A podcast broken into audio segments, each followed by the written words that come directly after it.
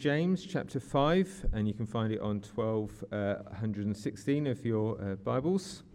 And it's just one verse, uh, verse 11. As you know, we count as blessed those who have persevered. You have heard of Job's, Job's perseverance and have seen what the Lord finally brought about. The Lord is full of compassion and mercy. And then we turn to Job and we're going to read the last passages, uh, the last verses of the book of Job, from Job chapter 42, verses 7 to 17, and that's on 542 of your Bibles.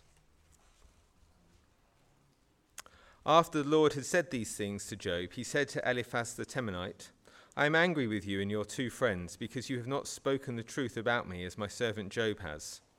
So now take seven bulls and seven rams and go to my servant Job and sacrifice a burnt offering for yourselves. My servant Job will pray for you, and I will accept his prayer and not deal with you according to your folly. You have not spoken the truth about me as my servant Job has. So Eliphaz the Temanite, Bildad the Shuhite, and Zophar the Naamathite did what the Lord told them, and the Lord accepted Job's prayer. After Job had prayed for his friends, the Lord restored his fortunes and gave him twice as much as he had had before.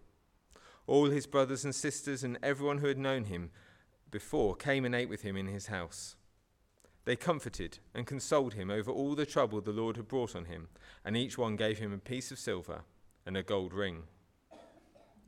The Lord blessed the latter part of Job's life more than the former part. He had 14,000 sheep 6,000 camels, a thousand yoke of oxen, and a thousand donkeys.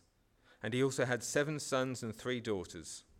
The first daughter he named Jemima, the second Keziah, and the third Keren-happuch. Nowhere in all the land were found women as beautiful as Job's daughters, and their father granted them an inheritance along with their brothers. After this, Job lived a 140 years. He saw his children and their children to the fourth generation. And so Job died, an old man and full of years. This is the word of the Lord.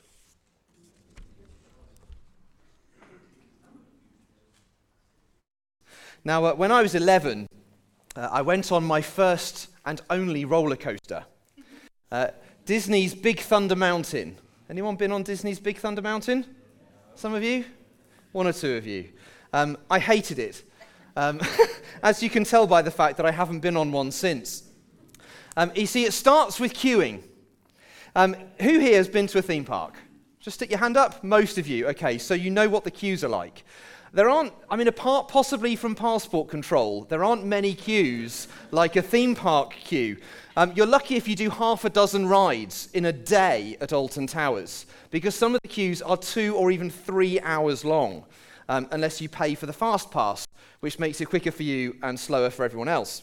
Um, I'm not a patient person, so standing around in queues all day is not my idea of fun, um, especially if the thing at the end of it is a roller coaster, which is also not my idea of fun. And then there's the cost. Um, I looked this morning online, and if Jess and I were going to go to Alton Towers tomorrow, it would cost £78. And that's with a saving of £58. If we bought the ticket tomorrow, it would be £136. A costly roller coaster that requires a lot of patience. You see what I did there? Today, we reach the end of the book of Job, and it has been quite the roller coaster.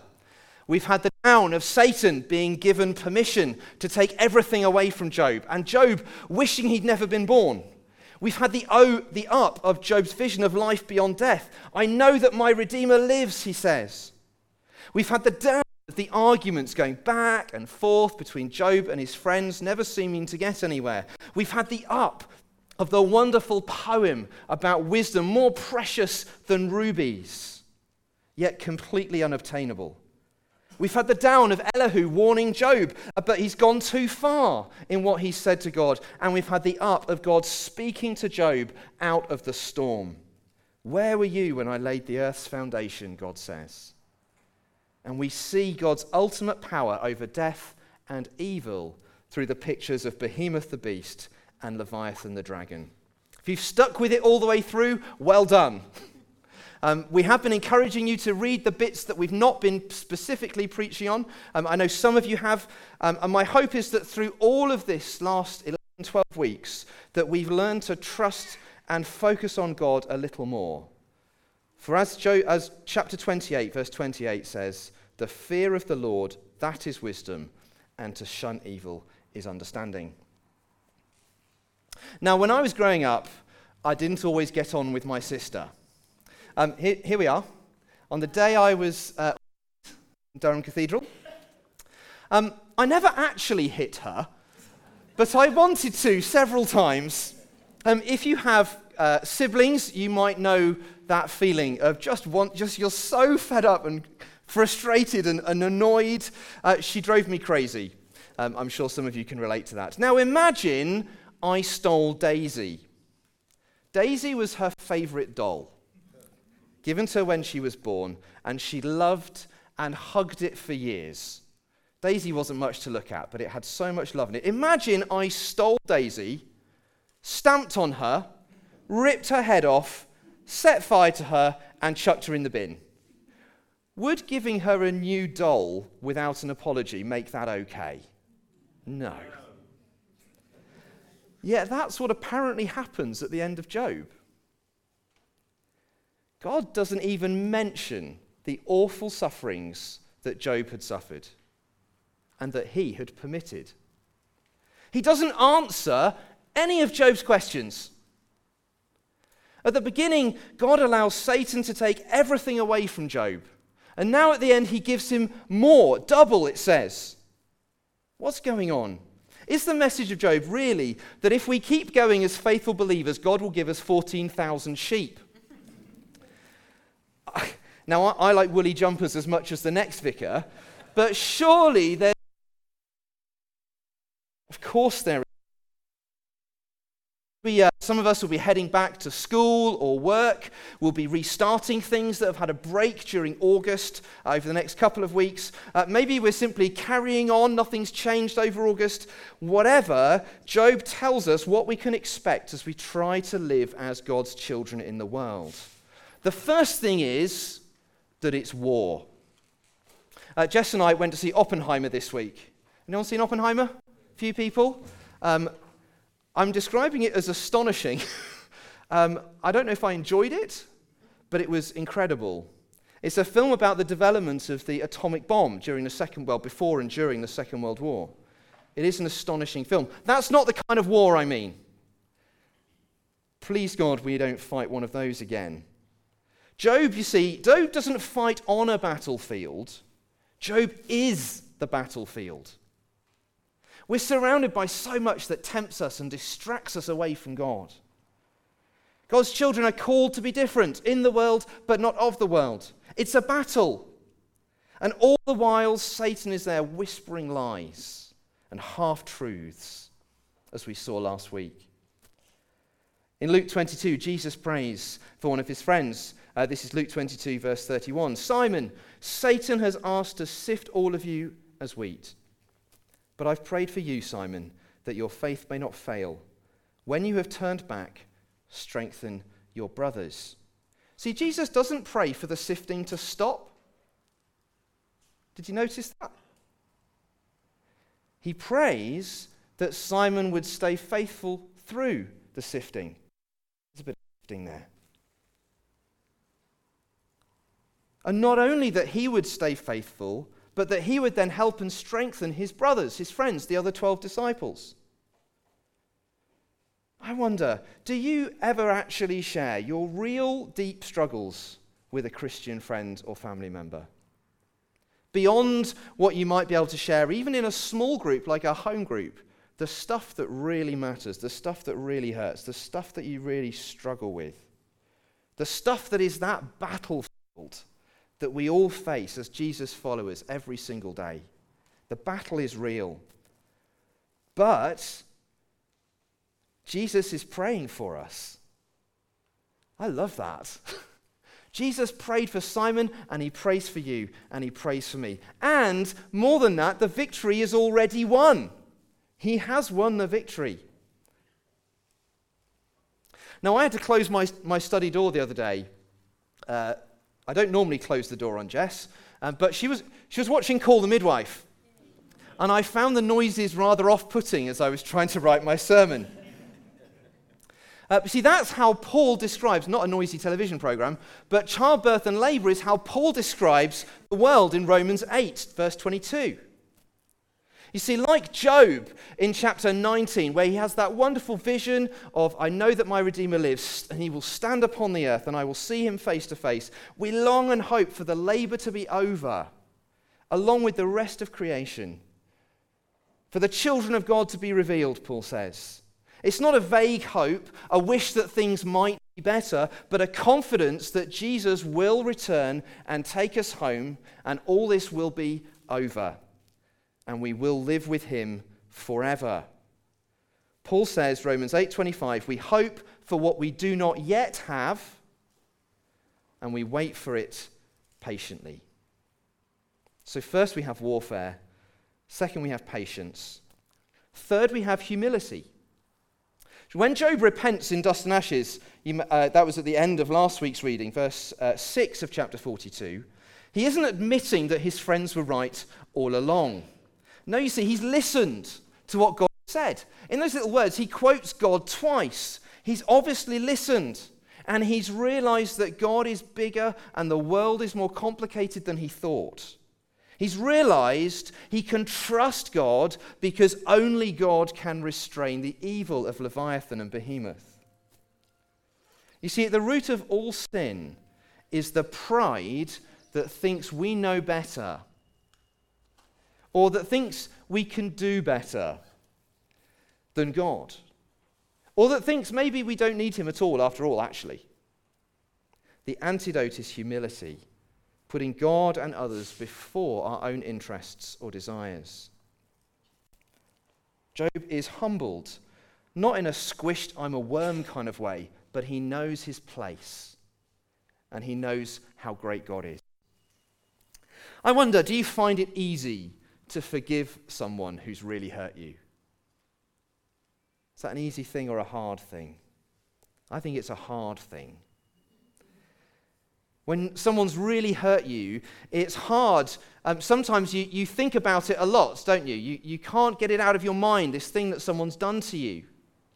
Sometimes you can get it out of your mind, but whenever it comes back, you get all cross and like sort of knotted inside, maybe even years later. See, forgiveness is a really hard thing to do. And there's a lot of forgiveness in these verses of Job 42. First, Job is forgiven by God for the wrong things that he said about him. Uh, four times, you may have heard it, God calls Job my servant. That's what he called Job right at the beginning. He's forgiven. But God also forgives Job's friends. See, he's angry with them, but they said sorry to God for what they had said, and they are forgiven as well. But there's more forgiveness because that means Job forgave his friends. He prays for them. He prays that God would forgive them and bless them. And you see, that is ultimately true forgiveness. Not forgetting or overlooking something that has happened to you, someone that's really hurt you, but praying God's blessing on that person. And that's much harder. I wonder if this week, it might be that as I've been talking, there's someone or a situation in your, that's kind of popped into your mind. Uh, don't ignore that. Uh, we will have some people from a prayer ministry team at the end of the service. Maybe go and ask them to help you pr- to, to, to ask God to give you a spirit of forgiveness, to help you forgive or move on from something. Maybe this week, if that's popped into your head as I've been speaking, you might think every day, God, please help me to forgive this person. Start there. Don't go straight for the praying for the good. Ask God's help for the forgiveness. So, the Christian life is about warfare, patience, humility, forgiveness, and finally, blessing. See, notice when Job's blessing comes, comes at the very end. When he says sorry to God in verse 6, uh, when he's forgiven, when he prays for his friends in verse 9, he's still covered in boils. There he is. You remember this guy? He's still there with his ash heap and his piece of broken pottery. See, Job has reached the point where he trusts God and knows God is with him even while he's still suffering. And then he is restored and blessed by God. And the blessings Job receives from God, they don't, they're not there as a kind of cheap way of trying to let God off the hook. Sometimes people read these verses a bit like. Oh, well, you know, it all, all worked out in the end. Ho hum. Verse 11 points out that as, they, as Job's friends come back, they console him over all the trouble the Lord had brought on him. God's still on the hook for that. That's not the point. I think these blessings that are described in Job and the blessings that we receive from time to time in this life, I think they point towards and are a tiny foretaste of what is to come when Jesus returns and we will have the glorious life with him forever. When all the pain and the tears and the sadness and the evil will be gone. But more than that, did you see what Job does? It's this curious little bit. It, it talks about all his sheep um, and his oxen, and, and, I don't really know whether a yoke of oxen is one oxen, two oxen, or four oxen, but he had a thousand of them, whatever that is. He had all of them. Uh, then he, his, his seven sons are restored to him, and his three daughters are restored to him. And then he does this thing. At the end of verse 15, their father granted them, his daughters, an inheritance along with their brothers. It's kind of curious. What, what's that there for? See, in those days, it wasn't necessary for Job to do that. Either the women would be married and so their husband would care for them, or their brothers would be expected to care for them once Job had died. See, I think what this is pointing um, to God's lavish grace, giving us something we don't deserve. Out of the abundance of his love, out of all that he has received from God, Job shares with his daughters. I think it points us to the way that God calls us to share our inheritance with others. Not the stuff we own, but that all we receive from God now and will receive in the future. The life and blessings that we have in Jesus. See, Job tells us that God's children can expect a life of warfare for which we need to grow in patience, humility, and forgiveness. Not only in the quiet times when we're sitting at home by ourselves, but in all that we do at work or at school, Yes, at church, even. Out in the street, when we talk to people, with our neighbors, in the shops, in all that we do. Because Job tells us we can trust, even when we don't understand why things are as they are. We can still trust God. We can trust Him to lead us safely through the valley to the glorious blessing that awaits his children.